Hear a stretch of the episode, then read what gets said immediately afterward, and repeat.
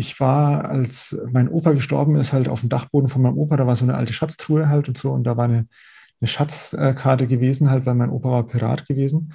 Und dann habe ich diesen Schatz gesucht und da war dann ein Buch und das hieß die 100 goldenen Regeln der BU. Und das habe ich gelesen halt und seitdem bin ich der Bubermann.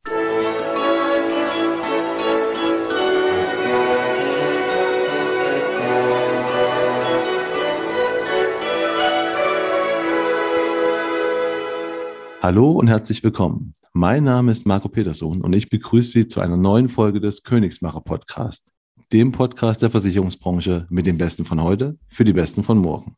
Mein heutiger Gast ist nicht nur einer der Besten der Branche auf seinem Gebiet, sondern ein richtiger Supermann oder Beupermann oder Bupermann. Ich weiß nicht so genau, wie man es ausspricht. Wird er uns wahrscheinlich gleich erzählen, hoffe ich. Ähm, die Rede ist natürlich von Philipp Benze, seines Zeichens Experte beim Thema Berufsunfähigkeitsversicherung, Makler und natürlich Autor. Erstmal hallo Philipp, schön, dass du da bist. Grüß dich, schön, dass du mich eingeladen hast. Dann äh, klär doch mal ganz kurz gleich, wie, wie spreche ich es denn aus? Weil ich nämlich wirklich jedes Mal, ich lese das Buper, immer. Einfach Bupermann, also die deutsche Aussprache Bupermann ist, ist richtig. Ah. Ich möchte das nicht zu cool halten, so dass man Buperman oder sowas, das muss nicht sein, Bupermann, weil es entstanden ist aus so einer Selbstironie heraus. Ja, also das, hat sich ein bisschen ähm, verselbstständigt. Ich habe das gar nicht so ernst gemeint. Das sollte eher so ein Ding sein, ähm, weil sich jeder Experte, Profi oder was weiß ich was nennt. Ja, einfach so. Und dann dachte ich mir, dann kann ich mich auch Bubermann nennen. Und dann habe ich das mal so halt gesagt und die Leute dachten dann, aha, das ist der Bubermann und mittlerweile ist es einfach, ja, ist halt da draußen und du fängst es nicht mehr ein halt. Ne? Aber gut, hat, hat sich etabliert. Ähm, ja, wir, reden ja heute, heute ein bisschen über dich. Wie du ja weißt, sprechen wir aber nicht nur über deinen, über den Bupermann, sondern wir sprechen halt auch über, über dich als Person, wie du überhaupt in die Versicherungsbranche so reingekommen bist und wie du dann so mhm. dein, dein Thema gefunden hast. Ne? Ähm, wir beginnen aber erstmal mit dir als Person und da ist halt meine Bitte an dich, stell dich doch mal mit drei Hashtags vor und erkläre, warum du die gewählt hast. Okay, also Bupermann müssen wir jetzt wahrscheinlich gar nicht mehr nehmen, wäre aber einer der Hashtags. Ähm, eben weil er beschreibt halt, was ich, was ich den ganzen Tag so mache halt. Und tatsächlich denke ich auch, dass äh, der gewöhnliche Versicherungsmakler, sage ich jetzt mal, ähm, eher so im Heldenstatus äh, unterwegs ist, halt, wenn er jetzt nicht nur reiner Verkäufer ist, sondern du betreust tatsächlich und, und managst Risiken halt für andere. Deswegen Hashtag Bupermann auf jeden Fall. Äh, dann mag ich aber auch den Hashtag ähm, Avenger of the Average, ja, weil ich halt in der Branche immer wieder beobachte, dass alle so danach streben, Nummer eins zu sein und ganz weit vorne dabei. Und für mich ist aber so, dass ich mich im Durchschnitt ganz wohl fühle und ich denke mir auch jeden Morgen, wenn ich aufstehe, so, ähm, wenn ich aus dem Bett rausgehe, dann habe ich schon meine Komfortzone verlassen.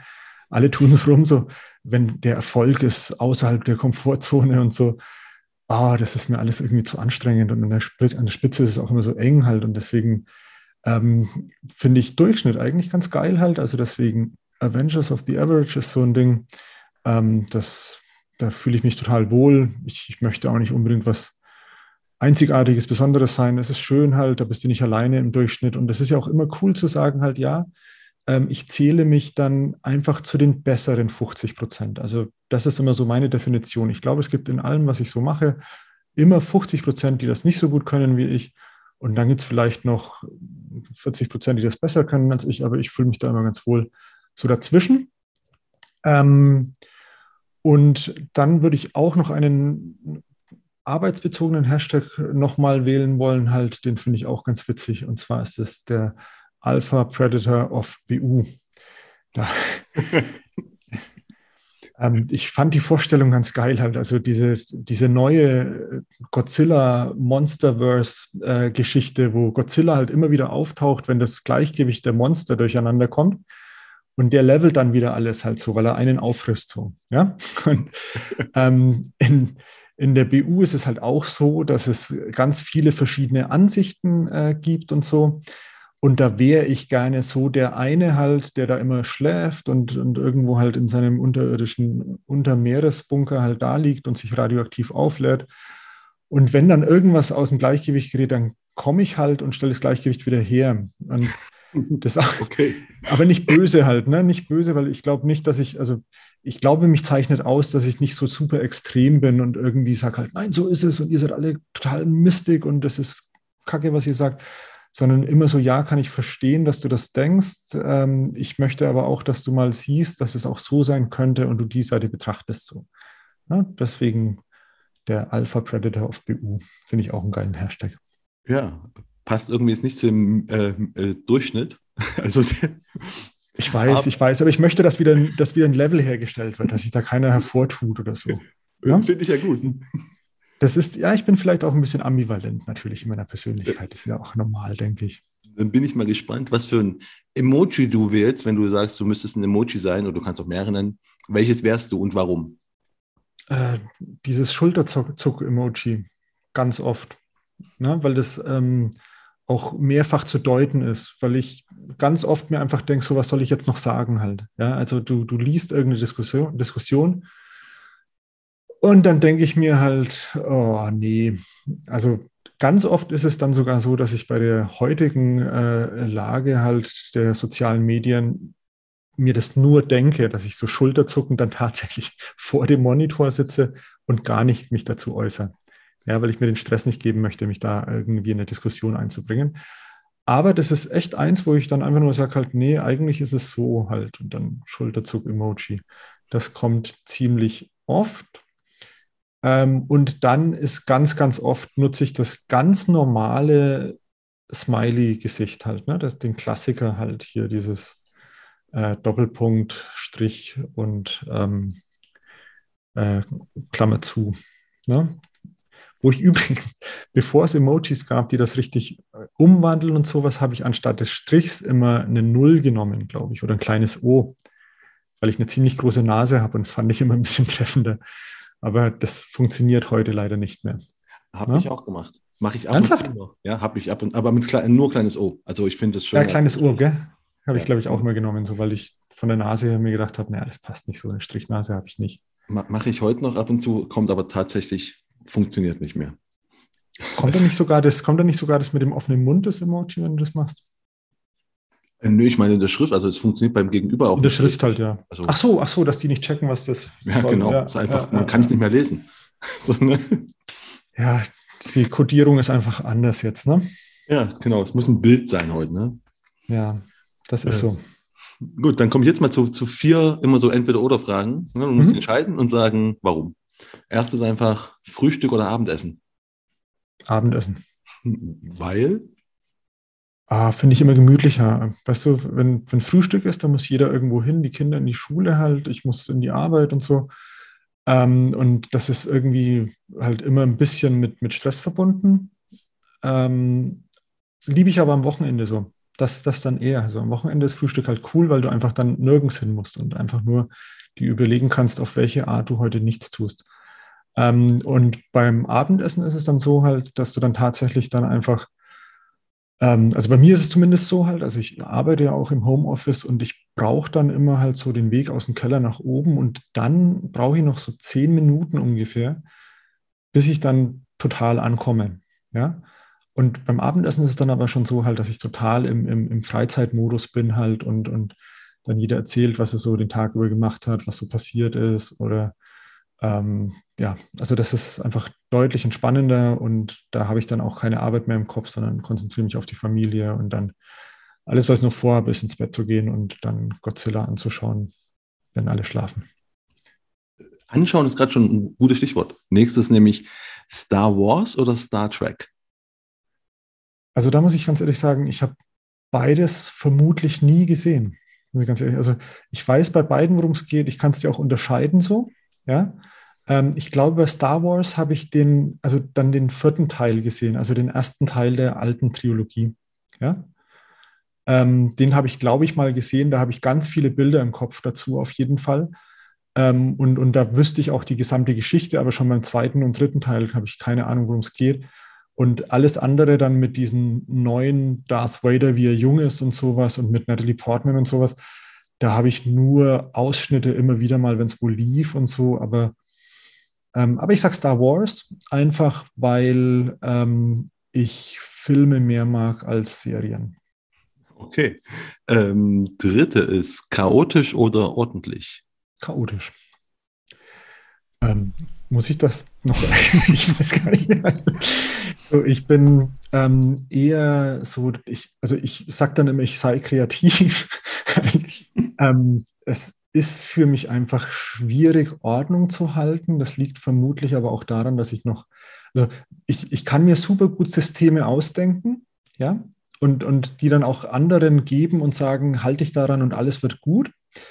Ähm, für mich selber ist es total schwer, ähm, ein System zu finden, das ich dann für alles anwenden kann. Weil ich in vielen Bereichen dann merke halt, hier fehlt irgendwas und dann breche ich das System schon und dann, ach, dann ist es gleich schon wieder vorbei. Okay, die letzte ist einfach die oder das Nutella? Ähm, das Nutella, weil ich aus Süddeutschland bin. Ach so, ist das eine, eine, ist eine, ist eine Ja, ist eine Frage. Ja, ja. Da gab es mal einen riesen Shitstorm für, für Red Bull, weil die eine Limo rausgebracht haben. Und weil die aus Österreich sind, war das das Limo von Red Bull. Und für mich war das vollkommen nachvollziehbar, weil es natürlich bei mir auch heißt, ähm, das Cola, das Limo, das Sprite, alle, also Süßgetränke sind das. Ähm, aber im Norden ist es die. Und dann gab es einen riesen Shitstorm, weil der Norden für sich auch immer in Anspruch nimmt, halt, dass das Standarddeutsch wäre. Das, da kann ich aber doch dann deutlich widersprechen, halt ist es nicht. Ähm, es ist vielmehr so, dass wir im Süden Deutschlands näher an der Schriftsprache schon immer mit dem Dialekt waren, weil die Übersetzung der Bibel, die das Standarddeutsche halt ähm, eingeläutet hat von Martin Luther King, ähm, von nein, Martin Luther, ähm, äh, der war Süddeutscher halt. Und deswegen wurde der süddeutsche Dialekt damit einbezogen halt, während das Plattdeutsche, das Norddeutsche halt total weit weg war von dem. Deswegen wurde da das Standarddeutsch dann neu gelernt. Aber beides ist richtig. Aha, interessant, dass du Martin Luther als Süddeutschen definierst. Ich jetzt hier, der gerade in Leipzig bin, ne? Für uns ist einfach Sachsen. Ja, ja, nee. Wir, wir definieren also, nicht nach Nord-Süd, sagen Sachsen. Das ist wahr, das, das mag wahr sein, das stimmt. Ähm, nee, aber hier ähm, tatsächlich Sprach, sprachhistorisch gesehen ist das äh, Sächsisch und das ist Süddeutsch. Okay, jetzt nämlich, wir sehen ja schon, dass du bist ja auch Lehrer. Da kommen wir auch gleich dazu, wie man eigentlich vom Lehrer zum Versicherungsmenschen wird. Aber ähm, nochmal kurz zu deiner Schule, weil ich weiß, wir hatten mal in einem Vorgespräch, weil hier läuft ja am Anfang immer der Rio Reiser ja. mit König von Deutschland. Und da hast du mir gesagt, dass du auf der gleichen Schule wie Rio Reiser warst. Das ist äh, richtig. Ralf Möbius war auf dem Melanchthon-Gymnasium in Nürnberg gewesen. Gibt es da ein Denkmal oder irgendwas von dem? Nein, oder? gar nichts. Nichts. Was? Also kann sein, dass es mittlerweile, ich habe die Schule 1999 verlassen und habe damals gesagt, da gehe ich nie wieder hin. Ja, weil, also die, die Schulzeit war schlimm, aber also das Melanchthon-Gymnasium ist, ein sehr, sehr, ist eine sehr, sehr gute Schule, ist ein humanistisches Gymnasium, es wird da gelebt und so. Und wir hatten da wahnsinnig viele Freiheiten und wir haben tatsächlich auch als Schüler dafür gekämpft, dass da weiter Altgriechisch und Latein unterrichtet wird, weil es sollte eine Europaschule werden, dann mit Französisch und Spanisch. Dann haben wir gesagt, nee, wollen wir nicht. Also es war eine sehr, sehr coole Schule halt, äh, innerhalb des Systems sicher eine der, der besten Schulen. Ähm, aber das System Schule ist halt so ätzend, dass ich mir gedacht habe, da, da will ich nie wieder hin. Also ich will nie wieder an den Ort, wo ich Sachen machen musste, auf die ich überhaupt keinen Bock hatte. Deswegen keine Ahnung, ob es das heute noch gibt da, also ob da heute jetzt was ist, aber damals war da nichts. Also das, da hat niemand dran erinnert und es war eben halt nicht, war vielleicht noch nicht weit genug weg. Jetzt so, also ich weiß nicht, halt, na, ne, Claudia Roth war ja die Managerin ja. Äh, der, der Scherben und die könnte das mal veranlassen, finde ich irgendwie. Ja? Ne? Interessant. Also interessant bin ich ja gerade zum einen, dass die das nicht feiern, wo ich denke, okay, das ist halt Rio Reise, der ist ja mittlerweile im Establishment angekommen. Ne? Also muss man ja sagen, es ist kein, kein Revoluzer mehr. Also. Und es war damals eine Schule, halt, die hat sich aufgeteilt halt in, in Arztsöhne und Alt-68er. Ja. Und mein Papa ist kein Arzt halt. Ne? Und, und das, also deswegen hätte das voll gepasst. Also auch, auch die Lehrer waren halt echt so alt 68er Typen halt und sowas. Also das hätte voll gepasst. Also mein, mein Deutschlehrer hat, hat immer nach Ziegen gerochen halt und hatte die manchmal, hatte auch eine Ziege dabei und so halt. Also der war ein super krasser Kommunentyp. Und die hätten das gefeiert eigentlich, aber nee, gab es nicht. Ähm, das Zweite, was ich gerade interessant finde, ist, dass du mir erzählst, dass du gerade äh, in der Schule warst, nie wieder dahin wolltest, mhm. an diesen Ort, und danach aber Lehramt studiert hast. Ja. Was genau ist passiert? Also ich, ich wollte Lehrer werden halt, weil mein, mein Papa, ähm, der äh, war der Präsident vom Bayerischen Lehrer- und Lehrerinnenverband. Ja.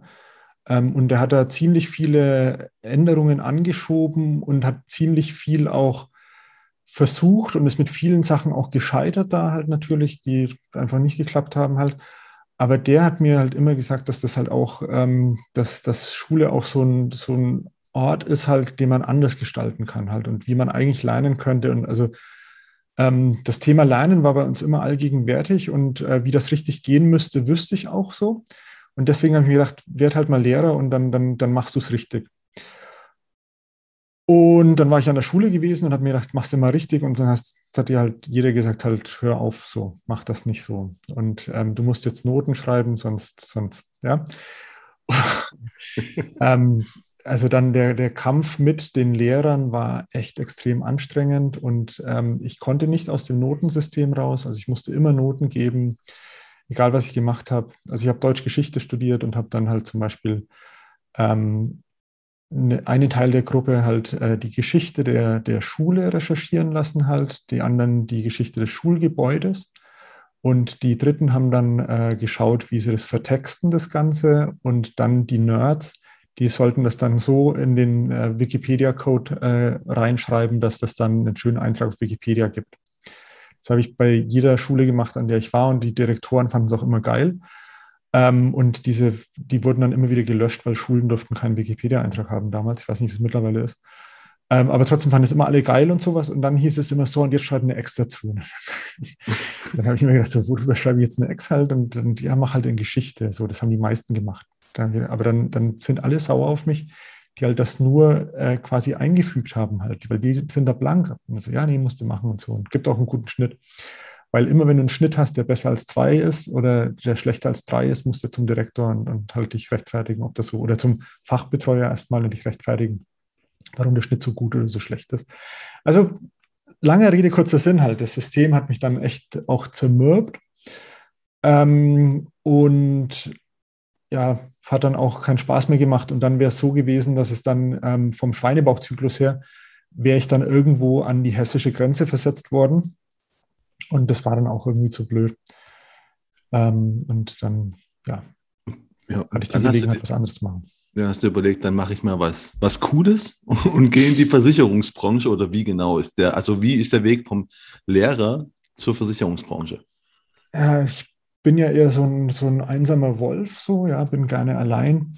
Also mit meiner Familie und sowas, alles darüber hinaus ist mir immer ein bisschen, habe ich keinen Bock drauf. Deswegen habe ich geschaut, was ist noch unbeliebter als Lehrer in der Gesellschaft. Und dann, ja, dann weißt du schon so, dann so ein Engelskurs, so, und dann war der der Versicherungsvermittler. Nein, sowas nicht. Mein Schwiegervater hat ein äh, Versicherungsmaklerbüro und der hat gesagt, schau das mal an, ich glaube, das ist was für dich. Und ich habe mir gedacht, so ja klar, Versicherungen, weil ich halt auch nicht wusste, was man da macht und so. Und der, der, der Schlüsselmoment war tatsächlich der, also ich habe mir das angeschaut und ich fand das eigentlich ganz, ganz geil, weil ähm, das Interessante war, dass ähm, das viele Bereiche berührt.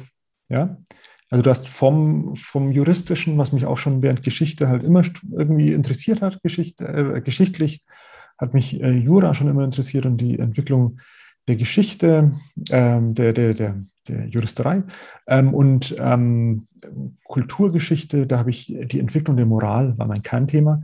Und ähm, es ist auch ein moralischer Auftrag, irgendwie Leute zu versichern, ihnen zu helfen, halt dass es ihnen besser geht.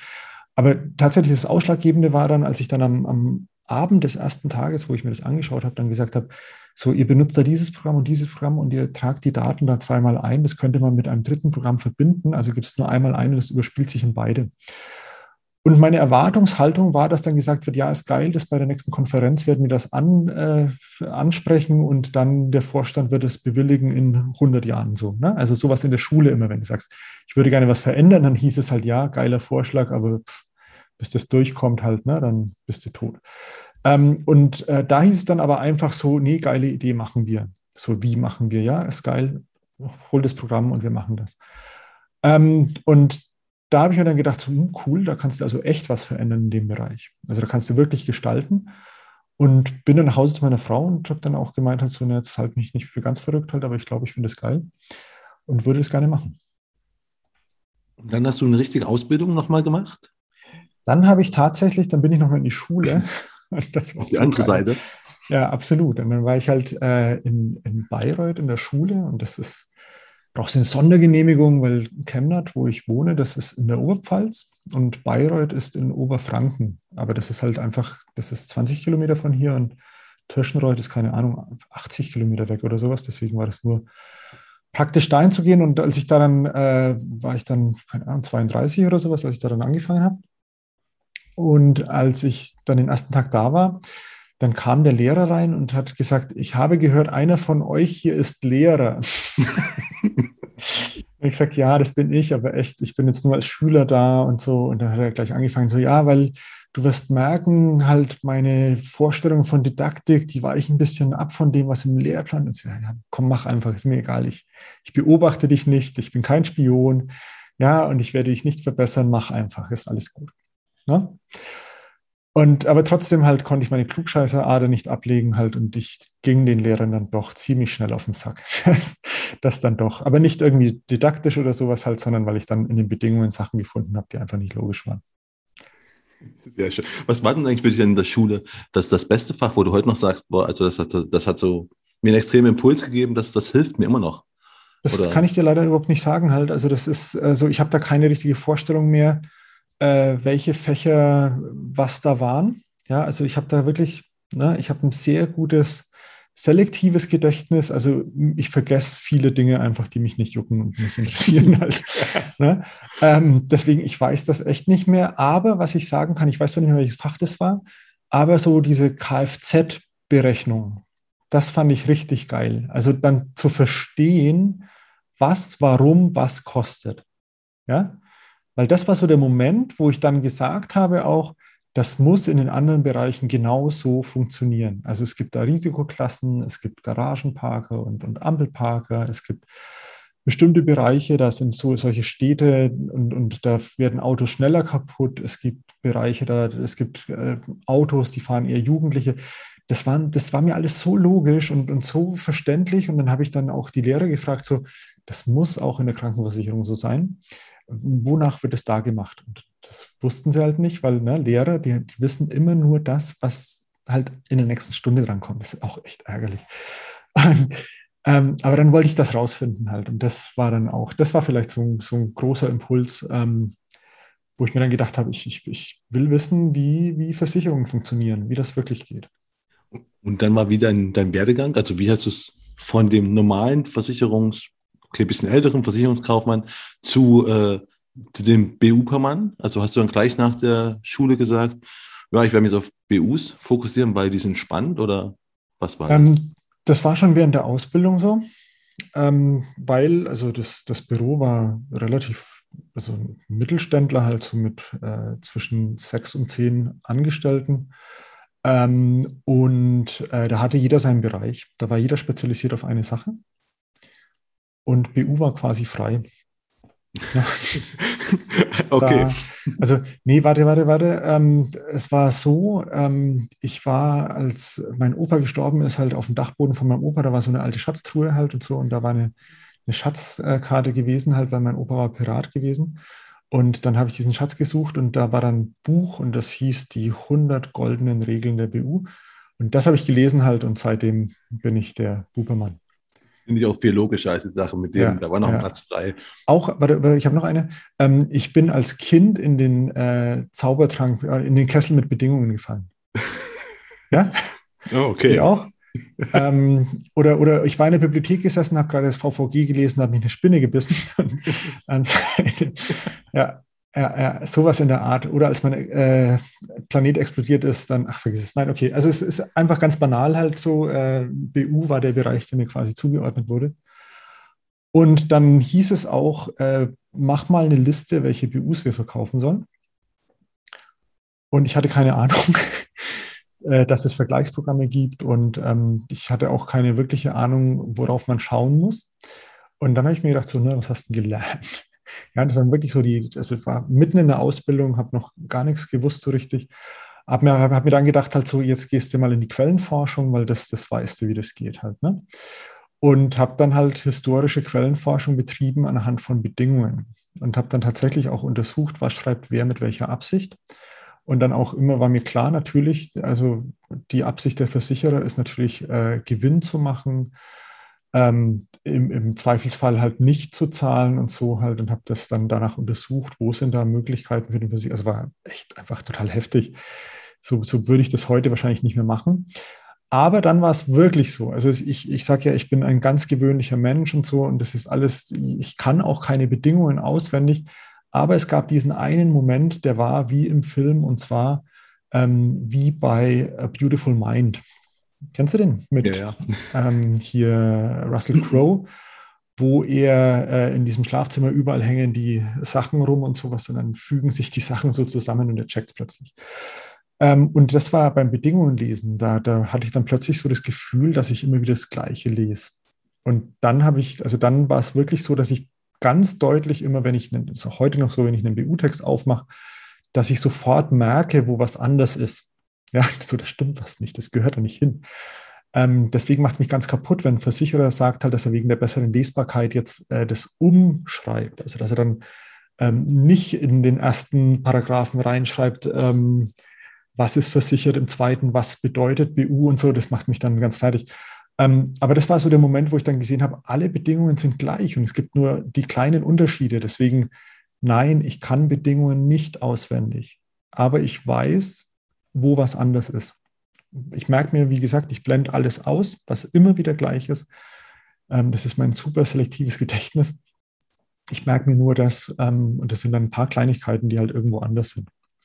Und das gab es dann schon. Und, und dann habe ich eben angefangen, ähm, halt irgendwie das zu sortieren und sowas. Und als ich mich dann mit anderen unterhalten habe darüber, halt so, dann habe ich gemerkt, die machen das nicht so, also die lesen tatsächlich nicht die Bedingungen. Und dann, oh, ach so, und dann so, ja, kannst du mir jetzt mal halt zusammenschreiben, was da gut ist und so. Und das habe ich schon. Also ich hatte wirklich so einen Ordner, wo ich dann so Wortgutachten von Bedingungen hatte. Und so, wow, ey, das, das müsstest du mal halt irgendwie veröffentlichen und so. Und dann, hm, ja, gute Idee. Und dann habe ich alle Zeitschriften, die es im Versicherungswesen gibt, angeschrieben und gesagt, mein Name ist Philipp Wenzel, ich bin halt super in BU und ihr kennt mich zwar nicht, aber darf ich bei euch veröffentlichen? Ich würde gerne ähm, Artikel schreiben darüber, äh, was bei Neuveröffentlichungen von BUs irgendwie, würde ich es gerne übersetzen in eine Sprache, die man verstehen kann und worauf man da achten muss und so. Und da haben die meisten nicht geantwortet. Manche haben höflich gesagt, wer bist denn du, ey?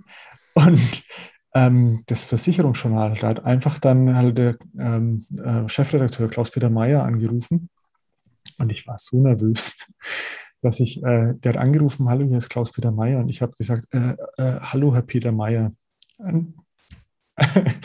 also als wäre es ein Doppelname Peter Meyer, total bescheuert. Aber er hat es höflich überhört und er hat dann gesagt, so, ähm, er hat die E-Mail bekommen halt und ich habe da auch so Leseproben mit rein, halt so, weißt du, da habe ich damals dann so auf OpenPR, habe ich Artikel geschrieben, so total peinlich, aber die habe ich damit rein, so um zu zeigen, schau mal, ich veröffentliche schon halt. Und ähm, er hat total höflich gesagt, Herr Wenzel, Sie müssen nicht beweisen, dass Sie schreiben können, das kann man lesen. Ähm, und wäre cool, wenn Sie da bei uns was machen würden. Na? Und dann, ja, ähm, sollte ich das erstmal beweisen, indem ich einen Artikel schreibe über ein anderes Thema als Bedingungen. Und dann habe ich über die temporäre BU geschrieben, die ich sehr geil finde, die es aber heute nicht mehr gibt. Ähm, hoffentlich nicht wegen meines Artikels, aber ja, die gibt es halt nicht mehr. Ähm, und dann habe ich angefangen, da immer Bedingungen zu schreiben und sowas. Und am Anfang haben dann die Versicherer angerufen und gesagt, ähm, Herr Wenzel, wieso äh, erklären Sie den Leuten, was in unseren Bedingungen steht halt? Und so in der ersten Zeit hat sich echt schnell viel geändert tatsächlich. Also da war dann auch immer so, habe ich Anrufe bekommen von Versicherern, hallo Herr Wenzel, ich bin Frau sowieso aus der Marketingabteilung und da hinten ist Frau sowieso und Herr sowieso aus der Rechtsabteilung. Hallo, hallo. Ja, Sie schreiben in Ihrem Artikel, dass da das und das steht. Ähm, das, das, das können wir so nicht nachvollziehen. Dann sage ich, ja, das steht in Bedingungen da an dem Punkt. Dann hörst du in die Rechtsabteilung so, wisper, wisper, wisper. Okay, Herr Wenzel, nächster Punkt. also Echt? Haben also wirklich, haben dich ja, angerufen? Scheiß. Sie haben mich angerufen mit der Rechtsabteilung im Hintergrund immer halt und haben dann gesagt, halt, wie kommen Sie darauf, dass wir da nicht leisten würden? Und dann sage ich, das und das, das steht da und da drin. Und das müsste man so auslegen halt. Und dann, ja, ja okay, Herr Wenzel, alles klar.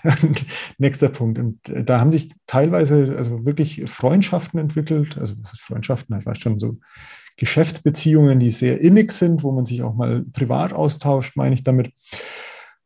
Und teilweise rede ich mit den Versicherern bis heute noch nicht so richtig. halt, da, da, da, merkst du dann halt irgendwie, also weißt du, ähm, dann, wenn du dann mit irgendwelchen anderen äh, Analysehäusern und so zusammenarbeitest, dann musst du zusammen mit denen halt dann was machen, mit einem Versicherer, und dann sagt der Versicherer nicht, solange der Wenzel dabei ist. Dann denkst du dir, okay, alles klar. Das hat dann wahrscheinlich noch mit damals zu tun, wo die nicht verstanden haben, was ich da gemeint habe. Ja, also, aber das war am Anfang tatsächlich oft so.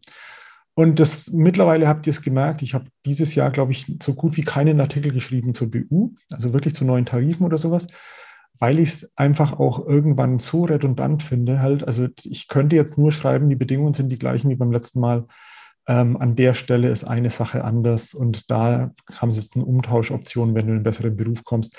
Also das, äh, das würde mich irgendwann selber zu Tode langweilen. Ja, und deswegen mache ich mittlerweile keine Tarifbesprechungen mehr, ähm, bin da aber auch jetzt so ein bisschen am Zweifeln wieder, weil ich mir überlege, halt alle, die jetzt neu reinkommen, halt, die sollten auch die Möglichkeit haben, also vielleicht fange ich da jetzt wieder an, aber dann müssen alle, die die alten Artikel schon kennen, einfach die, den Drops halt schlucken, dass ich dann einfach da nochmal alles schreibe, was der Tarif schon immer hat. Aber na, Schreibst das du jetzt ist anders? mittlerweile einigermaßen durch. Bitte? Schreibst du jetzt mit, mit dem Wissen oder hast du nicht mal jetzt, sondern wo du angefangen hast zu schreiben, hast du einfach quasi auf der grünen Wiese geschrieben und dann plötzlich ja. rufen dich Versicherer an mit der Rechtsabteilung.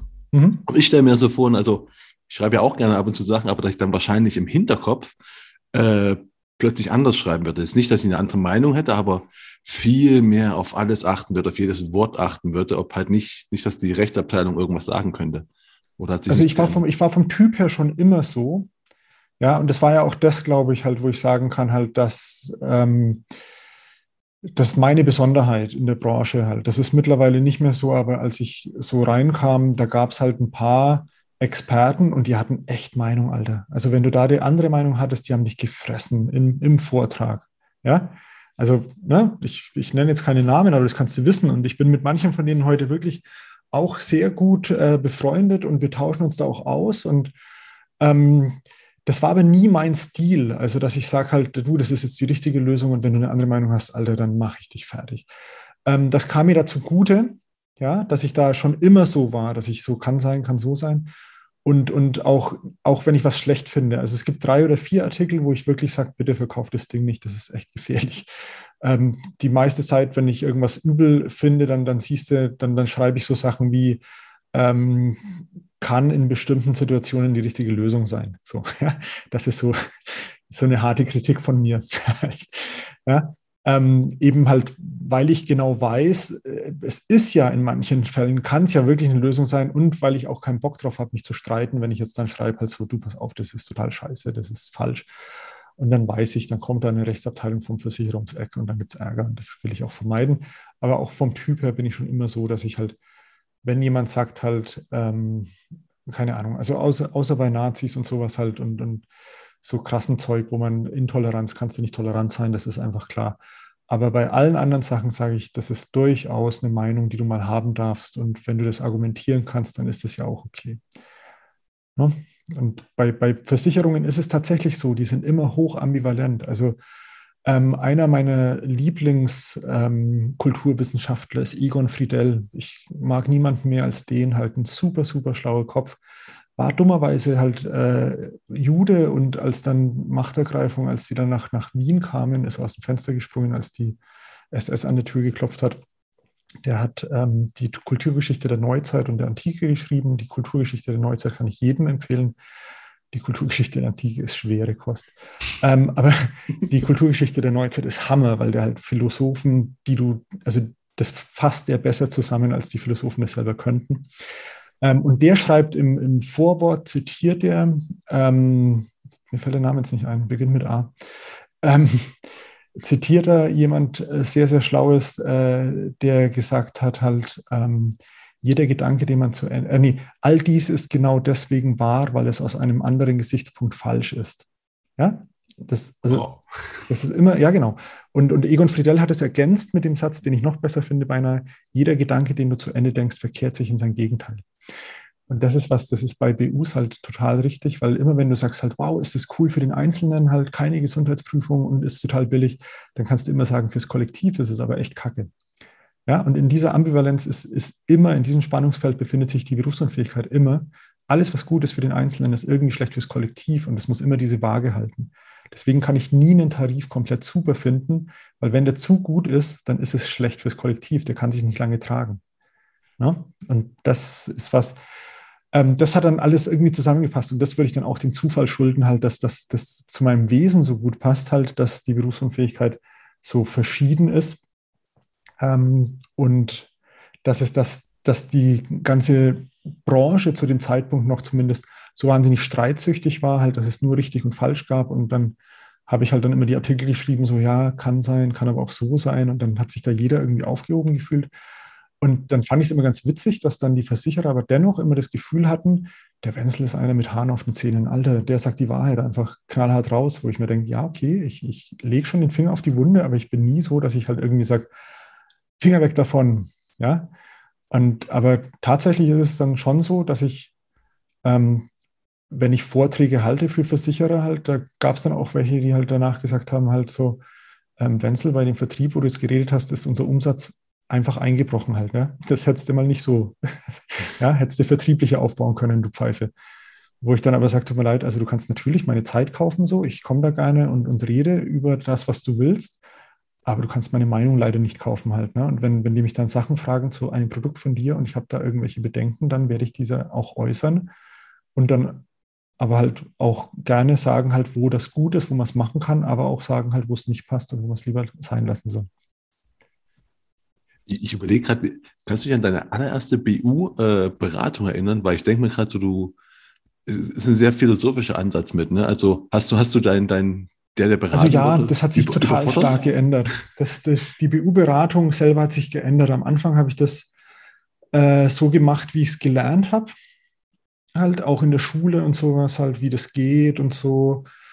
Ähm, und dann habe ich ins VVG geschaut, was da drin steht, wie es sein sollte und mich daran gehalten. Und ich, ich kann mich an die erste BU-Beratung tatsächlich noch erinnern, ähm, weil da war halt ein, ähm, ähm, also da war der Vater dabei gewesen und der war vom Beruf, glaube ich, Eisenbieger oder irgendwas krasses oder so. Ja? Also der war ein super bulliger Typ. Der hatte auch so einen Schnauzbart, der an der Seite runtergeht bis zum Kinn. Also so ein super krasser Dude halt, wo du weißt, der macht dich gleich kaputt. Und es ging aber um seine Tochter. Ja. Und bei der Tochter wusste ich schon vorher, dass die irgendwie Asthma hat. Das stand in der Akte und sowas halt, deswegen alles klar. Und dann habe ich mit der dann ähm, was gemacht und so. Und ich, das war eine typische klassische Beratung. Ich wusste vorher schon, was die macht halt so. Ja? Ähm, und habe das vorbereitet und so. Und dann, dann gehe ich ins Berechnungsprogramm rein und dann funktioniert es nicht. Ja, und dann gehe ich außenrum rein, funktioniert nicht halt. Und das war meine erste Beratung und ich war dann total nervös und dann hat das alles nicht geklappt und, und total scheiße. Und dann äh, fängt sie an, schwer zu atmen. Sie muss gleich weg, sie kann nicht mehr lange hier bleiben. Und ich dachte mir so, Gott, die hat Asthma, die kippt hier gleich um. Und deswegen weiß ich, dass ähm, ich könnte jetzt sogar noch, ich wüsste sogar noch den Versicherer jetzt, wo ich, wo ich genau drüber nachdenke, ähm, wo ich das hingemacht habe. Aber es war noch eine ganz andere Beratung, weil ich halt mit der Zeit, ich merke immer noch, was, was irgendwie falsch läuft bei meiner Beratung halt. Das merke ich jedes Mal wieder und so, es kommen immer wieder neue Gedanken dazu. Mein, mein letzter Gedanke, den ich gerne hier exklusiv hier das erste Mal äh, teile und ich schreibe dann auch nichts dazu, bevor der Podcast rauskommt, wenn du willst. Ähm, also bei der, bei, der, bei der Höhe und Laufzeit, da bin ich ja immer sehr, dass ich sage halt, mach bloß das, was wirklich nötig ist, weil bis 67 und Höhe des Einkommens ist zu viel. Und der Gedanke, der mir kam halt, ähm, wir Menschen beschneiden uns ja selber oft finanziell und das mit Absicht. Also wir, wir heiraten und bekommen Kinder. Ja, und wenn du ein Kind bekommst, dann wird einer von beiden auf jeden Fall eine ganz schöne Zeit lang in Teilzeit arbeiten müssen. Und da beschneidest du dich absichtlich finanziell. Und da kannst du mir noch nicht weismachen, dass du bei der BU immer unbedingt 100% vom Netto abdecken musst. Ja? Also wir Menschen können mit Lücken umgehen. Wir müssen nicht alles an den Versicherer verkaufen. weil alles, was wir an den Versicherer verkaufen, kostet einfach Geld. Und die Wahrscheinlichkeit, BU zu werden, liegt halt immer noch unter 50 Prozent. also die Wahrscheinlichkeit, dass du gesund rausgehst, ist die höhere. Deswegen würde ich dann nur das hinverkaufen, was wirklich existenziell ist. Ja, und das ist so mein neuester Gedanke, dass ich sage, wir bekommen auch Kinder und, und wir beschneiden uns selbst finanziell. Ja, das klingt jetzt unmenschlich. Ich liebe meine Kinder und alles, die beste Entscheidung der Welt und so. Aber finanziell bedeutet es erstmal Einbußen und das machst du mit Absicht. Und deswegen äh, ist es für mich auch ein Argument zu sagen, halt, du musst bei der BU nicht immer ans Limit gehen. Wir sind durchaus in der Lage, auch mal eine ganz schöne Zeit lang mit weniger klarzukommen. Ne? Das ist ein guter Gedanke. Ich habe mich überlegt, du, hast, du machst dir so viele Gedanken über Sachen. Ne? Und ich, ich kenne das, wenn mich Leute nach irgendwelchen Antworten fragen, dann hast du halt so tausende von Antworten. Ne? Und kannst mhm. immer keine, kann, du kannst halt nicht sagen, das ist richtig, das ist falsch, weil du weißt, das geht ja auch noch in die Richtung und die Richtung. Und wenn ich über Social Media oder sowas rede, ist ja ist jetzt nicht so schlimm, ne? Aber bei dir geht es ja um BU. Und ich denke ja. mir so, wie kommt das bei deinem Kunden an, oder bei deinem Beratungskunden an, wenn du, äh, also fühlt er sich, äh, wie soll ich es nennen, äh, ist er danach überzeugt davon? Oder tust du selbst sagen, okay, ich rede mal ein bisschen weniger, ich will es nicht alles dem erklären, weil sonst äh, ist er verunsichert? Weißt du, genau, also genau. Ähm, das, das Wichtige ist halt, ich frage immer nach den Informationen, die er braucht, um für sich eine gute Entscheidung zu treffen. Und die gebe ich ihm dann. Also wenn ich da das Fass aufmache, dann, also ich merke das oft, dass ich mich äh, vergaloppiere. Ja, und dann, dann merke ich, wie der Kunde unsicher wird, weil ich halt sage, einerseits, andererseits und einerseits, andererseits. Und dann ist es auch so, dass das Kunden halt sagen, ich hätte erwartet, dass ich von dem Experten eine klare Aussage bekomme, welche Höhe ich von BU-Rente brauche. Wo ich dann sage, naja, woher soll ich es denn wissen, halt, wenn ich nicht weiß, wenn, wenn, du, wenn du mir nicht sagst, was du an Ausgaben hast, kann ich dir nicht sagen, was wir absichern müssen. Ja, und das gibt es schon halt. Die kommen halt mit dem, ähm, mit dem Gedanken her, da ist ein BU-Experte und das ist wie bei dem Kaffeemaschinenexperte oder beim, beim Auto-Experten und der sagt mir dann, welches Auto ich brauche, welche Kaffeemaschine ich brauche. Ja? Ähm, aber bei der BU ist halt echt so, dass es total individuell ist, welche Ausgaben der hat und so weiter. Ähm, aber grundsätzlich bei einer guten BU-Beratung, die mir nicht aus dem Ruder läuft, ist es so, dass ich den Kunden einfach frage, was er jetzt wissen will, um entscheiden zu können. Also was ihm wichtig ist bei einer BU, was ihm wichtig ist bei einer Absicherung erstmal eigentlich. Und wenn es dann auf eine BU hinausläuft, dann ist es halt eine BU. Aber grundsätzlich ist es erstmal so, dass ich frage, was ist Ihnen wichtig bei einer Absicherung? Weil dann kommen oft so Sachen mehr, die soll halt dann zahlen, wenn ich, wenn ich nicht mehr arbeiten kann. Und dann würde ich, dann frage ich halt, wie definieren Sie nicht mehr arbeiten können? Bezieht sich das auf Ihren Beruf oder würden Sie auch umschulen? Und damit kannst du dann so ein bisschen halt dann, dann siehst du, dass die meisten Leute dann mit einer BU total glücklich sind, weil die ja besser ist als das, was sie eigentlich wollten. Die leistet ja auch schon während einer Umschulung. Ja? Ähm, und ähm, ja, also ich, ich, ich habe das hohe Potenzial und ich habe früher wahrscheinlich sicher Kunden auch vergrault, weil ich mir immer gedacht habe, ich muss denen die Geschichte von der gelben Sau erzählen, halt, ich muss dem alles erzählen, was ich weiß. Ähm, und das war dann sicher immer anstrengend, halt so, wenn ich dann über Umorganisation geredet habe und der ist gar nicht selbstständig halt. Ähm, aber das, das sind Themen halt, da habe ich dann eben schnell gelernt, halt ähm, im VVG steht, du musst angemessen beraten. Da habe ich mir dann gedacht, ah, okay, also ich musste nicht ausbilden zum Fachwirt. Alles gut. Und na, dann habe ich jetzt einfach nur noch, stelle ich die Fragen halt und sobald ich genügend Antworten habe, um eine Lösung zu bieten, dann biete ich die Lösung. Das habe ich gelernt von einem ähm, Autoverkäufer weil da habe ich gesagt, ich brauche ein Auto, das ist ein Zweitwagen, also muss nicht so groß sein und es braucht Isofix, weil wir Kinder haben. Und dann hat er gesagt, ich habe eins für dich. Und ich so, okay, klasse. Na, weil wenn der den Motor aufmacht und ich schaue da rein, kann ich auch nur sagen, ich weiß, dass dieser Deckel halt fürs Wischwasser ist und den Rest habe ich keine Ahnung. Und genauso ist es ja, wenn die Kunden nach BU fragen, dann, dann ist es auch so, ich habe gelesen, dass das und das wichtig ist. Sage ich, echt, wieso ist es denn wichtig? Weiß ich nicht, habe ich gelesen. okay, alles klar. Das ist ja auch bescheuert halt. Deswegen, na, um den Kunden nicht in diese ähm, äh, peinliche Situation zu bringen, dass, dass er halt einfach nur, weil er was gelesen hat, jetzt sagt, es sei wichtig, frage ich halt einfach, was er braucht, um entscheiden zu können und erkläre es ihm dann. Und das ist dann alles, was ich mache. Äh, wo du gerade sagst, du hast das von einem Autoverkäufer gelernt. Wer, wer, waren denn so deine Mentoren? Also eine Art Mentoren in der Versicherungsbranche, auch wenn das bisher so klingt, als, als ob du ziemlich viel so Freestyle gemacht hast. Gibt es nee, gar nicht so. Nicht? Gar nicht so. Also ich habe schon, also ich lerne total viel, ähm, also fachlich. Ne? Fachlich habe ich asozial viel halt bei Thorolf Müller lernen dürfen zum Beispiel. ich hoffe, ich vergesse jetzt keinen, aber also Torolf Müller war so jemand halt auf jeden Fall, äh, wo ich vieles gelernt habe am Anfang. Und das war auch das, wie ich in Social Media bekannt wurde. Tatsächlich, das, das war eine gezielte Aktion halt. Ne? Ähm, der, der Hans Stoib hat mich eingeladen in die einzige Versicherungsmaklergruppe, die es damals gab. Ähm, und da war Torolf Müller auch gewesen damals noch. Und ähm, ich habe sehr schnell gemerkt, dass der es fachlich irgendwie drauf hat. Und das habe dann ausgeblendet halt, was, ähm, also wie er dann Menschen halt manchmal angeht und sowas. Das ist dann halt, halt seine Sache. Ähm, aber habe gemerkt, da kann ich was lernen. Deswegen war ich immer in seiner, seiner Nähe. Und dann haben wir gedacht, halt, jetzt sollen die Leute mal auf mich aufmerksam werden. So, verdammt nochmal halt. Wozu gibt es denn Social Media, wenn mich dann keiner kennt? Und war dann immer in der Nähe von Torolf Müller und habe da dann Fragen beantwortet halt und die dann so beantwortet, wie er sie beantworten würde, weil das hat er vorher schon mal so beantwortet, so ungefähr. Ja? Und dann irgendwann kam halt immer Torolf Müller und hat gesagt, ja, so wie der Philipp Wenzel sagt halt so, das ja, das hat der Philipp Wenzel schon richtig gesagt. So. Und dann haben die Leute in Social Media dann irgendwann so, was sagt ein Philipp Wenzel dazu? Und so halt. Ja? Und so habe ich dann meine, meine Bekanntheit in Social Media ähm, gesteigert. Und das habe ich auch von meinem äh, Vater gelernt, der gesagt hat, halt, wenn du in einem Raum bist, dann halte dich immer neben der schlauesten Person auf. Ansonsten geh aus dem Zimmer halt. Ja, also, weil das, das bringt sonst nichts halt. Ne? Du lernst nur was, wenn du bei den schlauen Leuten dich äh, abhängst. Ähm, Stefan Kaiser ist dann jemand halt, der im BU-Bereich dann halt echt krass unterwegs ist und der auch aus, aus dem äh, Oberfränkischen kommt. Also ich bin selber gebürtiger Mittelfranke aus, aus dem Nürnberger Raum. Ähm, und der kommt halt aus Lichtenfels und das ist gar nicht so weit weg. Und dann war ich da bei Vorträgen bei ihm und dann haben wir uns öfter ausgetauscht und durch das fränkische Idiom, das verbindet halt, konnten wir uns leicht verstehen. Ähm, und der ist dann, der hat mir beigebracht, halt eben ganz, ganz stark, dass auch die Seite des Versicherers gesehen werden muss, warum der das so macht. Also das Kollektiv, die Kollektivbetrachtung, warum tut der was? Ja. Und dass der Versicherer schon ein Interesse verfolgt, aber nicht per se der Feind ist sondern ihr habt verschiedene Interessen, aber die könnt ihr halt freundschaftlich diskutieren.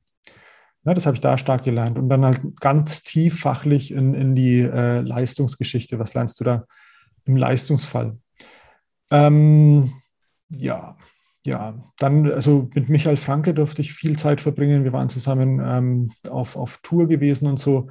Der ist auch einer der, derer halt, die fachlich sau viel drauf haben, aber halt auch die, die Meinung des anderen akzeptieren, was auch total geil ist halt was da auch sehr gut funktioniert hat. Ja, und ansonsten halt dann immer im Detail irgendwelche Einzelaufnahmen, wo man dann so sagt halt, wow, das wusste der, ist ja geil und so. Und ansonsten bin ich aber tatsächlich der Typ, der dann in die Quellen geht. Also dass ich dann halt den Prölz Martin oder Langheit Ricksecker oder den Utsching oder bei Neuhaus oder sowas äh, einfach nachlese halt und mir die Kommentare dann von den Richtern und so anschaue. Okay, das ist schon, das ist schon, schon sehr tief reingehen ins Thema, ne? Also, ja, ja. Äh, das kann ich auch nicht empfehlen tatsächlich. Also so zur Vermittlung bringt es nichts, aber ich, ich würde da einfach nicht gut schlafen können, wenn ich nicht genau wüsste, wie es dann im Hintergrund funktioniert. Meinst du, sowas müsste auch irgendwie, also wenn wir jetzt mal kurz nochmal zurück in die Berufsschule gehen, auch wenn du dich nicht, nicht an viel erinnern kannst. Meinst du, sowas sollten die auch irgendwie, sollte man lernen irgendwie oder zumindest wissen? Leute, guckt in die Quellen und hört nicht darauf, was auf den Produktblättern steht? Das machst du ja, das machst du ja. Du, du, du gehst ja den Proximus durch. Ja, der Proximus ist ja das Bedingungswerk, das du da durchgehst. Ähm, beim Fachwirt könnte man das machen. Ja, beim Fachwirt war ich irgendwie enttäuscht, weil der dann so, hm, naja, da geht es dann, wie leite ich einen Weltkonzern? da geht es in die Richtung, wo ich mir denke, Alter, ja. Ähm, aber da könnte man das machen halt. Aber das Ding ist, ähm, das ist ja auch immer die Diskussion, ob man in der Schule Finanzen beibringen sollte. Ja? Was sagst du dazu? Weil ich habe da auch eine Meinung zu. Alter Falter, also dazu sage ich halt, also ich kann heute eine binomische Formel genauso gut auflösen, wie ich eine Steuererklärung selber hinbekomme. Ne? ja. Also alles, was ich in der Schule gelernt habe, die Sachen, da, da habe ich wirklich ganz wenig gelernt, was ich heute so anwenden kann. Ja, weil es einfach die Schule ist und die ist ätzend. Und wenn wir Steuern in der Schule lernen, dann sind Steuern ätzend und dann beschäftige ich mich damit nicht. Da gibt es sicher ein paar Streber, die das dann halt irgendwie können und die wissen dann, ah ja, darauf muss ich noch achten und so. Aber in der Masse wird es nicht durchschlagen. Und wenn ich jetzt in der, in der Berufsschule denen, die sich für Versicherungen interessieren sollten, weil sie das jetzt lernen, oder beim Fachwirt auch äh, sag, lass mal in die Bedingungen schauen und was da drin steht. Das machst du ja. Du schaust ja in den Proximus. Aber du kannst nicht die Begeisterung bei ihnen entfachen. Das geht nicht. Das muss von innen kommen. Und das kriegst du in der Schule auf gar keinen Fall hin. Deswegen, ich bin der Meinung, wenn du Finanzen in der Schule machst, kannst du maximal rudimentäres Grundwissen machen und ich bin 100% davon überzeugt, wenn du es machst, dann wird es sicher falsch gemacht. Weil entweder übernehmen es dann irgendwelche Lehrer, die das ausgebildet bekommen haben, dann haut es nicht hin, oder es übernehmen irgendwelche Leute von aus der Branche und dann besetzen das halt irgendwelche großen Vertriebe oder Versicherer und dann wird es ungeil. Dann wird es richtig, richtig ungeil. Ja, also dann wird es eine Werbeveranstaltung, dann es auch total kacke. Also ich verstehe die Idee dahinter und das, das ist ja auch gut, aber ich glaube, dass es in der Umsetzung nicht möglich ist und ich glaube auch, dass der Effekt nicht so geil wird. Ich finde es mal gut, also, weil du bist halt, ich glaube, du bist der einzige Lehrer in der Versicherungsbranche, der halt mal wirklich beide Seiten kennt.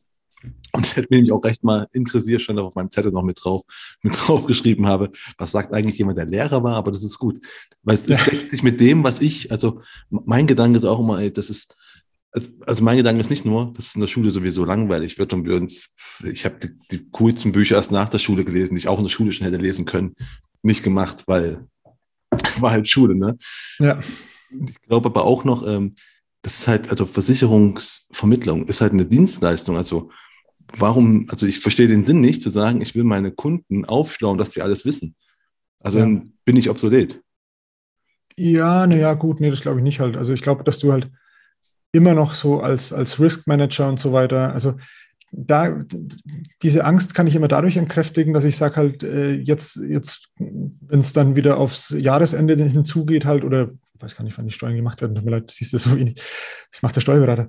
Also das ist immer so das Ding, aber irgendwann äh, liegen dann immer überall oder bekommst du dann auf Amazon Werbung für irgendwelche ähm, ähm, Steuer selber mach äh, CDs oder halt, ne, ich weiß gar nicht, wahrscheinlich mittlerweile, dass du dann dir einen Code runterladen kannst, aber dass du halt selber die, deine Steuer machen kannst und da gibt es Programme dafür. Ja, kostet 12 Euro.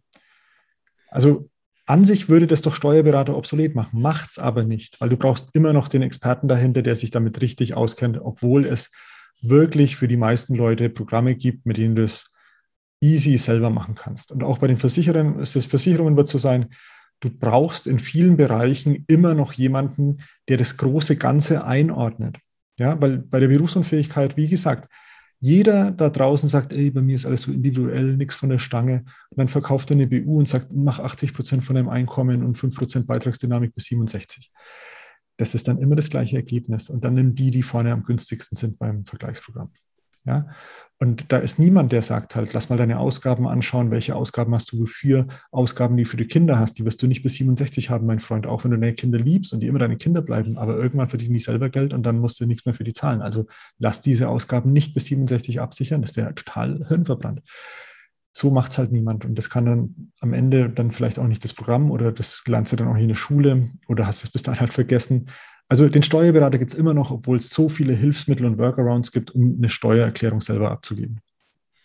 Okay, wo du gerade vom, vom, Lernen sagst und äh, Lernen passiert ja auch noch aus, aus Fehlern. Ne? Mich interessiert ja auch immer mhm. die Leute, nicht nur die ganzen Erfolgswegen, wir wissen jetzt alle, okay, du bist ja so der, der Bupermann, ne? also, aber was waren denn für dich so der, die größten Fehler in, in, in deiner, jetzt mal nicht Lehrerkarriere, sondern deiner Versicherungskarriere, wo du gemerkt hast, boah, voll der Misserfolg, aber wo du auch was gelernt hast? Also da kann ich, also zum einen, ich fände es cool, halt in Social Media mal einen Fail Friday zu machen oder sowas, weil das, das nervt mich auch, dass du halt bei Instagram immer siehst, halt, wow, den Abschluss gemacht und so reich bin ich jetzt und schau hier meine Rolex und hier meine, meine, mein AMG und so, äh, dass man dann mal sagt, halt, heute habe ich einen Kunden verprellt. Das war total blöd. Ja? Ähm, ich kann da gar nicht sagen, halt, was der, der größte Fehler war, den ich gemacht habe, aber es passiert halt immer wieder, dass ich die Fresse nicht halten kann. so, das ist so ein Ding, dass ich, ähm, also das, das war anfangs war es immer so, dass ich gedacht habe, wow, ich weiß jetzt echt viel. Das ist so die erste, das ist so die Padawan-Stufe halt, dass du ähm, halt einfach sagst halt, ähm, jetzt weiß ich schon was und der andere soll wissen, dass ich was weiß, also sage ich ihm alles, was ich weiß. Ja, und irgendwann kommst du dann halt schon in diese äh, äh, Obi-Wan-Stufe halt, dass du sagst halt, ich, Alter, erzähl einfach du und wenn, wenn ich was ergänzen kann, dann sage ich es dazu, okay? Und ähm, das ist dann so das Ding halt, ne? Also weniger ist mehr und so, das ist so äh, das große Ding. Also größter Fehler ist, dass ich den Kunden mit zu viel Informationen dann äh, überfrachte und er dann aussteigt und nicht mehr entscheiden kann, weil ich ihm einfach zu viele widersprüchliche Informationen gegeben habe, ohne ihn halt in meine Welt hineinzulassen. Halt, ich beschäftige mich seit Jahren den ganzen Tag, jeden Tag nur mit diesem Thema. Deswegen kann ich diese Widersprüche aushalten. Ein Kunde, der jetzt einmal die Entscheidung fällen muss, der kann das nicht. Ne? Wie wenn ich eine Kaffeemaschine kaufe halt. Ne? Dann informierst du dich da und da und da. Und am Ende entscheidest du dich für irgendwas. Wenn dann einer kommt und sagt, aber der ist beim Milchschaum echt besser, aber der macht eine bessere Crema, dann denkst du auch, Kacke, was, was soll ich jetzt machen? Ne? Also das, das wäre so der größte Fehler. Aber ansonsten ist es das Blöde, ähm, ich bin ja noch nicht so lange in der Branche, ne? ähm, aber alles, was ich bisher gemacht habe, hat irgendwie funktioniert. Das ist so ein bisschen doof. Aber das kommt schon noch. Karma regelt das schon. aber ähm, wenn du sagst, du bist noch gar nicht so lange in der Branche, kommen jetzt gerade auch schon, schon, schon zum Ende weil mich es passt halt perfekt. Also erstmal, wie lange bist du eigentlich in der Branche jetzt, wenn du sagst, du bist noch nicht so lange da? Wie viele Jahre sind das? Ich habe September 2012 mit der Ausbildung angefangen. Oh, noch nicht mal ein Jahrzehnt. Noch nicht mal, noch nicht mal zehn Jahre, Alter. Ja, ganz genau. Das war auch ganz witzig. Also ich habe 2012 mit der Ausbildung angefangen. Für die Askompakt habe ich, das war mein erster Artikel, war für die Askompakt ein Interview. Ähm, das habe ich gegeben, da war die Ausbildung noch nicht zu Ende. Ja. Und deswegen steht auch in meinen ersten Artikeln, die ich da geschrieben habe, für die Askompakt und auch fürs Versicherungsjournal, da stand dann immer drunter Experte für biometrische Risiken. Also total erfundener Titel halt. Hätte auch Bubermann schreiben können, wenn ich mich getraut hätte damals. Aber Experte für biometrische Risiken, weil ich noch keine Ausbildung hatte. Und dann am Anfang, und dann plötzlich habe ich dann immer Kaufmann für Versicherung und Finanzen geschrieben und irgendwann habe ich dann geschrieben Fachwirt für Versicherung und Finanzen. Und mittlerweile schreibe ich einfach halt Versicherungsmakler, weil ich dann mir sage halt, komm, ist doch scheißegal. So, ich dachte, du kommst, du kommst, wieder zum Anfang und sagst, okay, Experte für B. Für biometrische Risiken, ja, genau. Das wäre auch cool eigentlich, stimmt. Ab sofort. Aber ähm, was war denn einer der besten Tipps, die du in Anfangszeiten bekommen hast in deiner Ausbildung? Die, die dir immer noch helfen irgendwie? War gar nicht so, dass ich sagen kann, da war dann dieser eine Moment, ähm, wo dann jemand kommt und sagt, du musst den Hammer umdrehen und mit dem Stiel zuschlagen. Ja? Kennst du 36 Kammern der Shaolin? Ja, also das, so einen Tipp gab es noch nicht. Ne? Oder, oder, gab es nicht, dass einer gesagt hat, dieses eine Ding und ich so, oh wow. Ja, so hätte auch sein können, einfach, äh, ähm, du musst einfach quasi an den Kunden dranbleiben oder du musst einfach, äh, du musst 100 Kunden anrufen, damit einer zustimmt. Ja, genau. Also diese, diese Tipps, die, die gab es so natürlich halt, machst du, machst du viele Anrufe, hast du halt viele Termine, viele Termine sind viele Abschlüsse und so ja, also vertriebliche Tipps, da gibt es einige, die ich auch immer noch kenne halt und sowas, aber ähm, die sind, die, die helfen mir nicht tatsächlich weiter halt, weil ich ja nicht in dem Sinne verkaufen will, halt so einfach um viel zu verkaufen, dann müsste ich halt Schlagzahlen machen und sowas. Ähm, ich habe schon so immer ein bisschen den Anspruch halt, klar, das klingt total bescheuert und das sagt auch jeder und so, ähm, aber am Ende möchte ich halt schon dem Kunden hilfreich gewesen sein. Also es ist, ne, deswegen möchte ich nicht viele Abschlüsse machen halt. Ich bin auch schon immer, also ich, ich bin teilweise selbstständig und Geschäftsführer bei Unternehmen und so weiter. Aber wenn ich vermittle, dann immer im Angestelltenverhältnis, weil sich für mich immer doof anfühlen würde, wenn ich da die Cottage dafür bekommen würde. Weil ich das nicht will, dass das halt dann irgendwie ähm, ich mir denke halt, oh Gott, jetzt steht Weihnachten vor der Tür jetzt verkaufst du heute mal zwei BUs. Ja, und dann irgendjemand das Ding reindrückt und sage halt, hier mach den teureren und, und mach das bis 67 unbedingt, sondern da möchte ich frei sein halt. Und deswegen sind diese Vertriebstipps, die ich im Ohr habe, die sind nicht wirklich was, wo ich sage halt, haben mein Leben verändert. Ähm, die Sachen, die das verändert haben, das waren, war das lange Learning. Also jetzt so bei Torolf Müller, bei, bei Stefan Kaiser, bei ähm, Michael Franke und so. Diese fachlichen, dieser tiefe Input, den ich da immer wieder bekommen habe, das waren schon Sachen, wo ich gesagt habe, so wow, krass. Aber halt nicht ein einzelnes, kein singuläres Ereignis, sondern eher so eine äh, Folge von Ereignissen.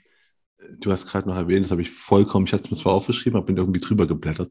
Ähm, du sagst, du bist auch Geschäftsführer bei, bei Unternehmen. Wir haben, wir haben noch gar nicht über, über Worksurance gesprochen, was du seit zwei Jahren ah. gibt es das, oder? Fällt mir jetzt nämlich gerade so ein. Ja, Worksurance. Wie, wie, wie, ist es denn dazu gekommen? Also, wie habt ihr euch, habt euch ja, wenn, also ich habe es ja von außen gesehen und dachte mir so, jetzt machen die Wikipedia für BU? Also, ja. das war jetzt meine, das kam bei mir so an. Ne? Ich habe keine große ja. Ahnung von Versicherungen, das wissen wir. Genau, finde ich, finde ich äh, super. Genau, so soll es auch wahrgenommen werden. Es ist eine Art Wikipedia äh, für Berufsunfähigkeit, wo wir auch ganz ehrlich sagen, also ja gut, hier ist der Wenzel und sowas, der, der weiß das, aber selbst der Wenzel, sogar Philipp Wenzel weiß nicht alles. Deswegen sind da viele Experten dabei, die man dann auch aus der Branche kennt. Halt. Also der, der Patrick Hamacher ist dabei. Ähm, und weil der für Freelancer Experte ist in dem BU-Bereich. Dann der Rainer Schamberger hat eine geile Zielgruppe mit, äh, mit Handwerkern, also ganz speziell halt hier ähm, ähm, Schornsteinfeger heißen Kaminkehrer bei euch da oben, Schlotfeger, da wo ich herkomme. Bei mir heißt ähm, der Schornsteinfeger. Also, okay, ja, gut, okay. Das siehst du als süddeutscher Sprachraum halt, ne? Ja. Ähm, ähm, kurze Anekdote dazu. Ein Hamburger Versicherer hat in, in, in Süddeutschland überhaupt keine Schreiner verkauft in der BU und hat sich immer gefragt, wieso verkaufen wir keine Schreiner? Weil die halt hier Schreiner heißen, aber dieser norddeutsche Versicherer hat ihn als Tischler drin gehabt im Berufsgruppenkatalog. Und den hat dann hier in Süddeutschland keiner gefunden, weil die Schreiner gesucht haben. Na? Witzig, oder? Ja, ja witzig. Einfach mal, also ich, ich, dachte, es wäre das Gleiche. Also nicht das Gleiche, es wären unterschiedliche Sachen, aber offensichtlich. Nee, Tischler ist das gleiche wie ein Schreiner halt. Das ist okay. einfach nur Norddeutsch, Süddeutsch. Ah. Ähm, genau. Ähm, jetzt habe ich den Faden verloren. Was war ich gerade? Nee, genau, also, äh, äh, ah ja, genau, Worksurance, genau. Und äh, genau. der, der, der, der äh, Schamberger ist für, für Schlotfähiger. Dann äh, gibt es den Nico Vogt zum Beispiel, der macht Ingenieure. Und dann gibt es ähm, hier den Christian Hess, der macht äh, Fluglotsen. Also jeder, der ist dann Experte. Wir holen da den, den Trust einfach auf die Seite halt, dass wir sagen halt, okay, vertraue nicht uns, vertraue dem jeweiligen Experten. Und da war uns immer wichtig halt, dass dann der Kunde, der sich da informiert, also es geht an die Klugscheißer, unter uns gesagt, es geht an die Klugscheißer, die Seite, an die Selbstinformierer in, in der Marketingsprache, halt die selber sich informieren wollen über äh, Versicherungen und da dann sehen, okay, für meinen Bereich ist der Experte. Und dann können die auch googeln, weil die sind misstrauisch wie verrückt und sowas. Und dann googeln die, was macht denn der Schamberger oder der Hamacher sonst? Und dann schauen die auf deren Internetseite und sehen tatsächlich, die machen ja wirklich nur das und finden das dann cool. Und das ist so, äh, soll ein Wikipedia sein, wo sich die Leute zuerst informieren. Ähm, Im Hintergrund ist es aber so, ne, ist ein trojanisches Pferd halt. Ähm, Im Hintergrund ähm, ist es so, dass das von Anfang an auch darauf ausgelegt war, dass wir damit selber Produkte entwickeln. Ja, weil ähm, ich bin jetzt schon länger auch in der Produktentwicklung immer wieder mit drin. Und da ist es so, dass die Versicherer sagen halt, nee, da gibt es keinen Markt dafür, das machen wir nicht. Ja, obwohl die Idee super ist, aber nee, die BU läuft da noch, das lassen wir. Und hier wollen wir halt disruptiv einfach immer wieder Produktideen spielen, die auch, äh, wo jeder Makler sagen würde, äh, das ist ja schlechter als eine BU, verkaufe ich nicht. Aber da bei den Selbstinformierern kann sowas halt funktionieren, glauben wir fest. Und da wollen wir immer wieder neue Produktideen bringen, die dann die BU ergänzen können oder erweitern können oder eben teilweise auch ersetzen können. Wo du sagst, wir, wer ist denn von euch beiden auf die Idee gekommen? Oder du, hast mit, du bist zu Christian Schwalb gegangen? Oder ne? ich habe gesehen, ähm, Nein, also das, da wird ganz anders ein Schuh draus. Also an sich war es so, dass ähm, der Alexander Hacker, der für SEO zuständig ist, der hat äh, schon immer beobachtet, was ich mache und hat gesagt, halt aus SEO-Aspekten funktioniert es gar nicht, was du machst. Aber es funktioniert halt trotzdem und er weiß nicht wieso. Ja, und ähm, der hat immer schon für Kleingartenversicherung oder für Unfall mit Beitragsrückgewehr, so Nischen, hat er schon SEO-Pages gemacht, halt, wo dann automatisch Sachen reinkommen. Und er hatte schon immer Bock zu sagen, halt, lass mal eins machen, dass wir bei Berufsunfähigkeit ranken. Ja? Und dann hat er gesagt, der Einzige, der so viel Content liefern kann, ja, ohne dass er verrückt wird dabei, das bist du, also bin ich, hat er gesagt. Und ähm, dann war es halt tatsächlich so, dass wir dann einfach mal danach, äh, die, also der Christian Schwalb und ich, ähm, zum Alexander Hacke gefahren sind und bei ihm dann im Keller saßen und dann überlegt haben, wie kriegen wir das zusammen halt. Ähm, der Christian, der macht das ganze Unternehmerische außenrum, weil der hat ein riesen Netzwerk, der kennt alles und jeden. Ähm, und äh, ich bringe den Content und äh, der Alex optimiert alles auf SEO und haben dann halt überlegt und wie wir das machen und so. Und ich weiß noch genau, ich habe gesagt, Worksurance, der Name finde ich kacke. Und die beiden haben gesagt, nee, finden wir gut. Und jetzt heißt es halt Worksurance so. Ähm, ich habe was Deutsches gemacht, aber es ist okay, ich bin da nicht nachtragend. Ähm, und auf jeden Fall ähm, ist es jetzt dann so halt, was, also der, der Alex, der, der bringt mir dann halt immer eine, also das ist dann doch schwerer, als ich gedacht habe, weil der Alex, der gibt mir dann immer ein, eine Gliederung, die nach SEO Aspekten erstellt wurde. Und die hat mit dem Textflow, mit dem ich schreibe, halt. Also Ähm, das schönste Kompliment, das jemand gemacht hat, mal war halt, dass er, wenn er anfängt bei mir zu lesen, halt, der, der, der interessiert das Thema am Anfang nicht, aber er kann auch nicht aufhören zu lesen. So, so sind meine Texte aufgebaut. Halt. Ich versuche vom Anfang das immer mehr reinzuziehen, halt, ne? dass das immer wieder, du musst noch den nächsten Satz lesen, damit du weißt, wie es weitergeht. So.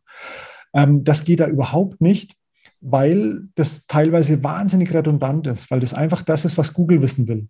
Ja, und dann sind es teilweise auch Sachen, die man so im Expertentum, das ich ja repräsentieren möchte, eigentlich auf der Seite, gar nicht sagen würde, weil die Bezeichnung falsch ist. Aber es wird halt so gegoogelt und dann muss ich solche Texte schreiben. Und dann sagt er halt immer, ähm, schreib mal das zu dem Thema. Ähm, die, die längste Seite dazu hat äh, bisher 7000 Wörter. Und dann sage ich, okay, alles klar, du kriegst 15.000. Ja? Und deswegen, es ist jetzt schon tatsächlich die tiefste Seite, die es am Markt gibt. Halt. Also die schmeißen dann immer wieder auch Texte von mir raus, weil ich es zu lang schreibe, weil dann der, der Alex dann sagt halt, jetzt ist also wirklich zu lang auch für Google. Aber halt mein, mein Anspruch ist dann immer, ich frage, welches ist die längste Seite, die es momentan am Markt gibt zu dem Thema und dann mache ich es doppelt so lang.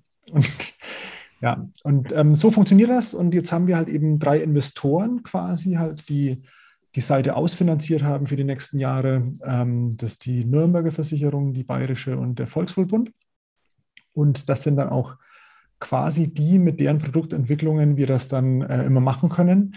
Das Aktuarische macht die Deutsche Rückversicherung. Also wir haben da auch einen Rückversicherer dabei, der dann immer sagt, halt, wir stellen die Rückversicherung. Und jetzt ist es dann eben vordergründig für alle ähm, Selbstinformierer ein Wikipedia. Und ähm, zukünftig wird es auch so eine Art Laborumgebung, die live ist für neue Produktideen. Und da freue ich mich wahnsinnig drauf. Das klingt auch mega spannend, auch mal interessant zu wissen, wie es dazu gekommen ist. Ne? Ich, ich kenne nur die Außenseite und dachte mir so, okay, ja. spannend, also interessant. Ich fand übrigens, kannte ich mit dem Namen, bin ich auf deiner Seite. Ich dachte mir am Anfang auch so, komischer Name, was soll das? Mittlerweile ist es aber, muss man auch sagen, also ja, das Workshop, hat sich als Marke, man weiß es, ja. Ne, was ja, genau, das hat sich eingebürgert und das, ich glaube, es funktioniert ganz gut. Ich bin nicht so der Typ, der das auf Englisch gemacht hätte. Ja, und auch bei also meine Frau, die, die kommt auch aus dem Marketing, eher so halt Bildgestaltung, grafisch und so, aber halt auch hat ein Ohr für, für sowas. Die hat auch gesagt halt so, nee, Worksurance, nee, das müsste irgendwas so auf Deutsch so, dass das ausdrückt halt. Ne? Aber haben uns dann auf Worksurance geeinigt, beziehungsweise ich wurde überstimmt. Und finde es okay. Also mittlerweile kann ich sehr gut damit leben. Genau, Im Nachhinein, ich, mittlerweile denke ich mir so, eigentlich ist es clever, weil nämlich du hast halt keine Konkurrenz, wenn, also wenn du nach dem Wort ja, genau. irgendwie mal gehört hast, gibt es halt nichts ja. anderes. Ne? Ganz genau. BU wäre halt, ja. Ganz genau, oder auch das, also BU wäre zu eng gewesen, das ist vollkommen klar. Ähm, aber auch alles, wenn du dann auch, also halt weißt schon so mit, dass du es mit Macherei oder mit äh, Manufaktur oder sowas, so Begriffe, die momentan ganz geil sind, das funktioniert auch nicht lange so. Und, und du bekommst dann immer ganz viel anderes. Und das ist auch auf der anderen Seite halt, ist es so ein Ding, ähm, und da schließt sich so ein bisschen der Kreis halt, weil ich am Anfang gesagt habe, halt, dass man sich immer schämen muss, halt, dass man jetzt hier Versicherungsmakler ist, beziehungsweise halt, dass es der unbeliebteste Beruf halt ist irgendwie.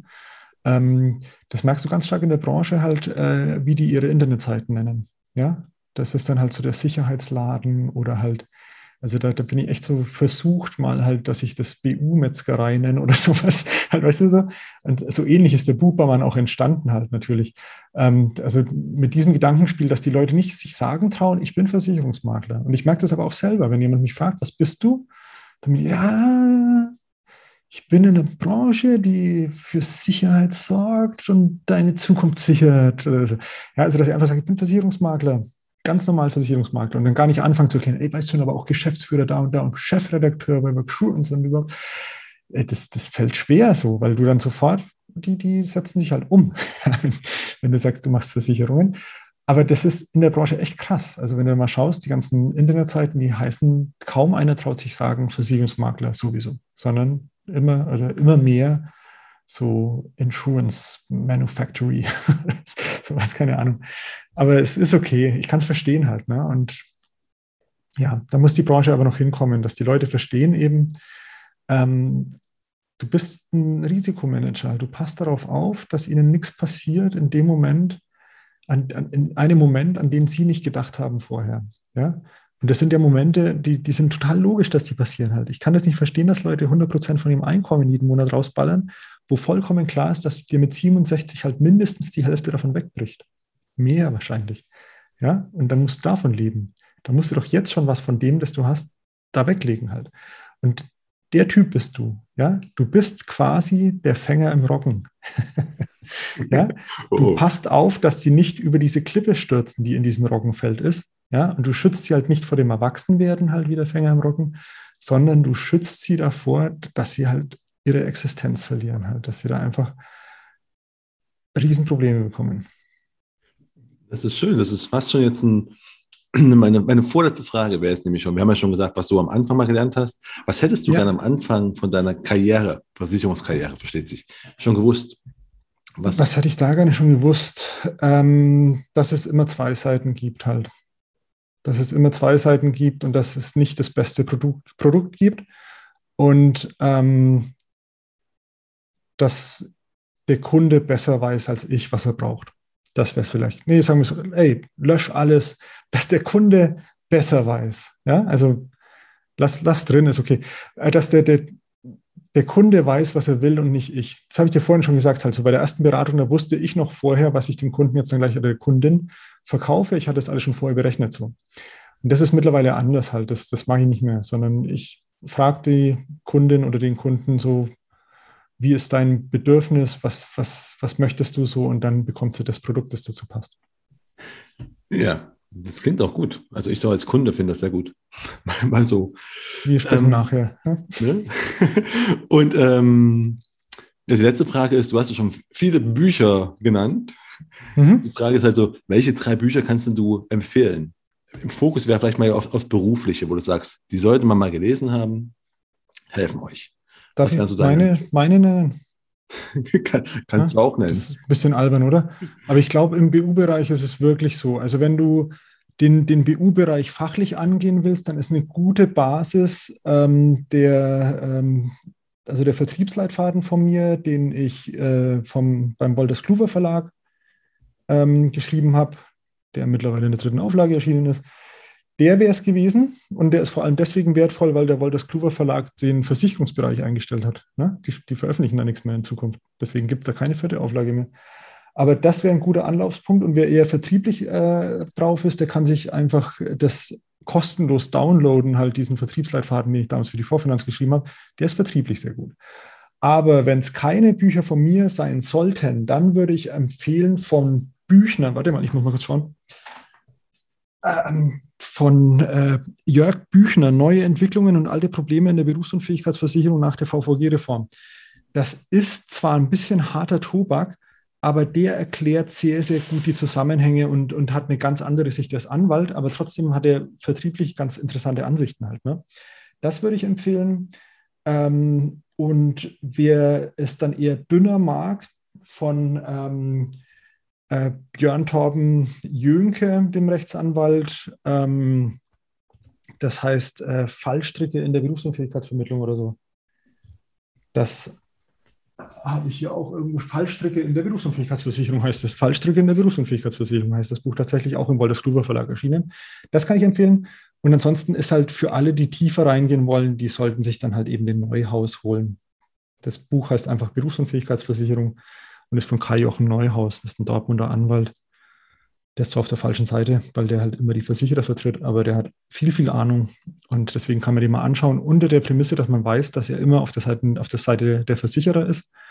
Ähm, deswegen muss man das dann nochmal werten. Das ist nicht alles so, wie er sagt halt. Da gibt es noch eine zweite Seite dazu. Aber ne? ähm, grundsätzlich steckt da sehr, sehr viel Wissen drin. Ja, ja das ist schön. Wir werden die Bücher auch, ich verlinke die auch im, in den Show Notes natürlich. Ah ja, cool, macht das. Ja, mal, damit sich jeder mal darüber bilden kann und einfach ähnlich viel Wissen über BU sammelt wie du in den letzten Jahren. Das kann man machen. Ne? Ja. Freue ich mich drauf. Dann habe ich jemanden, mit dem ich reden kann. Ich, ich bin gespannt. Ja. So mit Autoren danach bei Worksurance. Ja, genau, genau. Super cool. ähm, ja, dann sind wir aber jetzt auch schon am Ende angekommen. Perfekt. Sau spannendes Gespräch, hat mir sehr gefallen. Danke, dass Dankeschön, du. Ich fand es auch geil. Ja, das freut mich. Äh, danke, dass du mein Gast warst und dass du uns mal an deinem BU-Wissen und wie du dazu gekommen bist, hast teilhaben lassen. Immer wieder gerne. Ne? Bis zum nächsten Mal, würde ich sagen, oder? Genau, bis zum nächsten Mal, würde ich auch sagen. Tschüss. Tschüss. Wenn Sie an dieser Folge auch so viel Spaß hatten wie Philipp und ich, dann würde ich mich natürlich freuen, wenn Sie den Königsmacher Podcast auf der Plattform Ihrer Wahl abonnieren und bewerten würden. Unabhängig davon, ob Sie das tun oder nicht, hier der Hinweis, auch zur heutigen Folge findet ein Gewinnspiel statt, in dem Sie einen goldenen Königsmacherbecher gewinnen können. Was Sie dafür tun müssen, erfahren Sie auf den Social Media Profilen von Ass im Ärmel auf Facebook, Instagram und LinkedIn. Und damit verabschiede ich mich von Ihnen. Das war die Königsmacher-Folge mit Philipp Wenzel. Mein Name ist Marco Petersohn. Ich bin Ihr Ass im Ärmel, wenn es um Social Media und digitale Kommunikation in der Versicherungsbranche geht. Auf Wiederhören.